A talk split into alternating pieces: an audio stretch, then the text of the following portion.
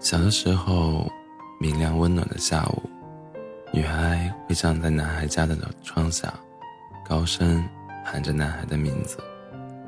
然后，男孩会从窗口探出小小的脑袋来回答她：“等一下，三分钟。”但女孩通常会等五分钟，因为男孩会躲在窗帘后面，看着女孩。在开满花的树下，一朵一朵的数上数着树上的梨花。当男孩看到分不清哪个是花，哪个是他的时候，才会慢吞吞的下楼去。女孩看到他，会说：“你又迟到了。”然后，他们就开始玩过家，过家家。他是妈妈，他是爸爸。上中学的时候，他和她约定每天早上七点，在巷口的早餐店集合。女孩总是很准时的坐在最里面的位置，要来两根油条。七点十分以后，男孩拖着黑色的书包，出现在有些寒冷的阳光里。懒散的表情，脸上有时隐隐可见没有擦干的牙膏沫。女孩看到他会说：“你又迟到了。”然后，男孩坐下来，开始吃早餐。女孩把粗大的油条撕成细细的条，给他配着热腾腾的豆浆喝。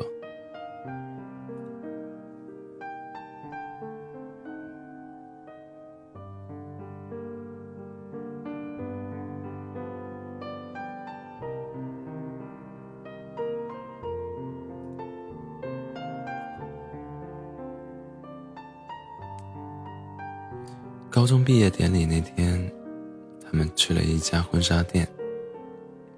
女孩指着一套婚纱，男孩看着那套婚纱，它不是白色的，而是深蓝色的，蓝的有些诡异，有些忧郁，就像新娘一个人站在教堂里，月光掉在她如花的脸上时，眼中落下的一滴泪。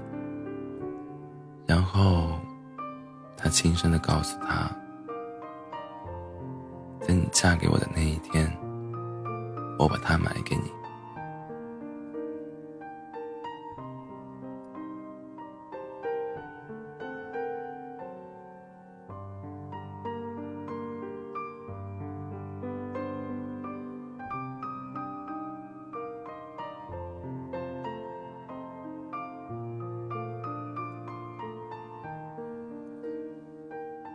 大学，他们分居两地。当他打电话询问他的信什么时候会到时，男孩常常会回答：“回答他，大概三天以后。”而女孩接到信的时候，已经过了七天。于是，女孩会在回信，会在回信里包上新鲜的玫瑰花瓣，然后写道：“你又迟到了。”还把日记撕成细细的条，夹在信里寄过去。她想，如果男孩可以细心的把那些碎片拼起来，就可以读到他在深夜深夜对他的思念。毕业以后，他们各自有了各自的工作。有一天，男孩说要来看她。于是，朴素的他第一次化了妆，匆匆赶去车站。女孩看着空荡荡的铁道，觉得那是，觉得那是些寂寞的钢轨。当火车从他们身上走过，他会发出绝望的哭声。火车比预定时间晚了一个小时。看女孩看到他变得比以往更加英俊，只是眼中少了一份清澈。不对，只是眼中少了一分懒散。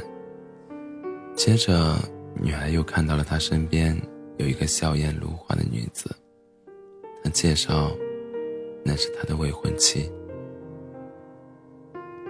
女孩只是说说了一句：“你又迟到了。”天晚上，女孩把男孩写过的信撕成了细细的条，让一团温暖的火苗燃烧，燃烧掉所有的回忆。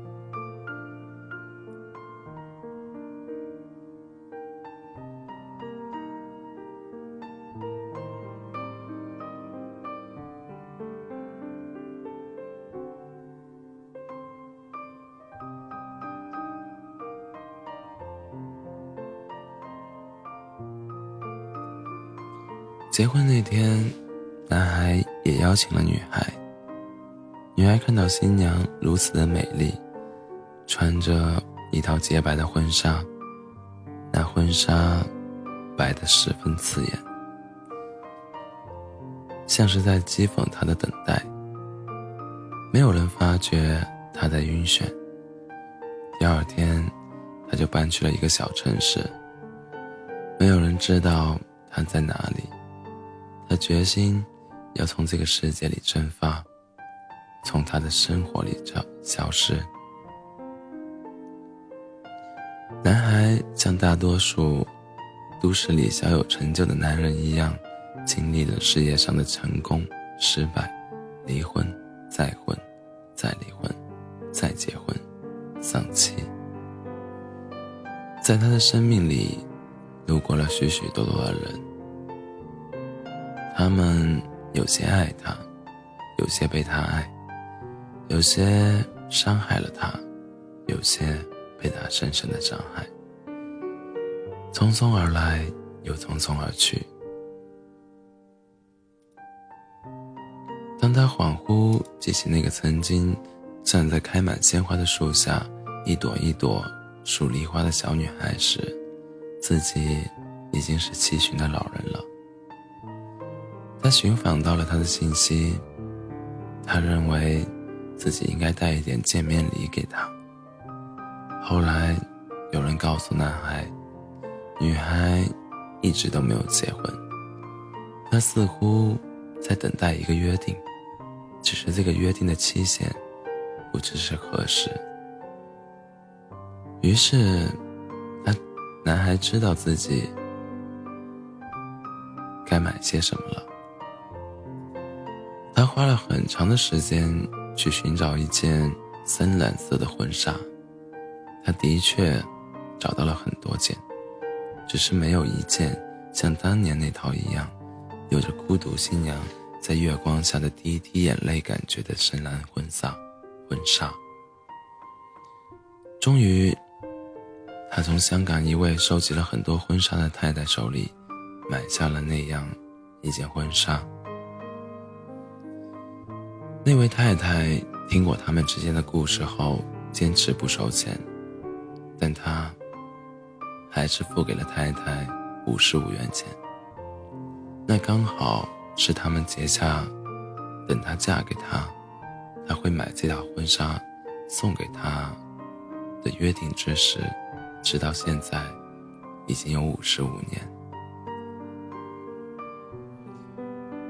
男孩带着那套深蓝色的婚纱，匆忙赶到医院。他从不知道自己七十多岁的身体居然可以跑得这样快。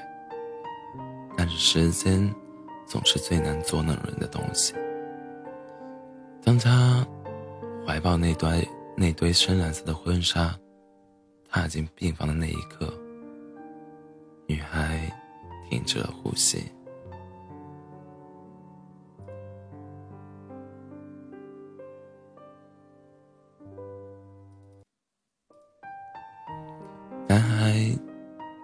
觉得这一幕似曾相识。不同的是，女孩不能再对他说一句“你又迟到了”。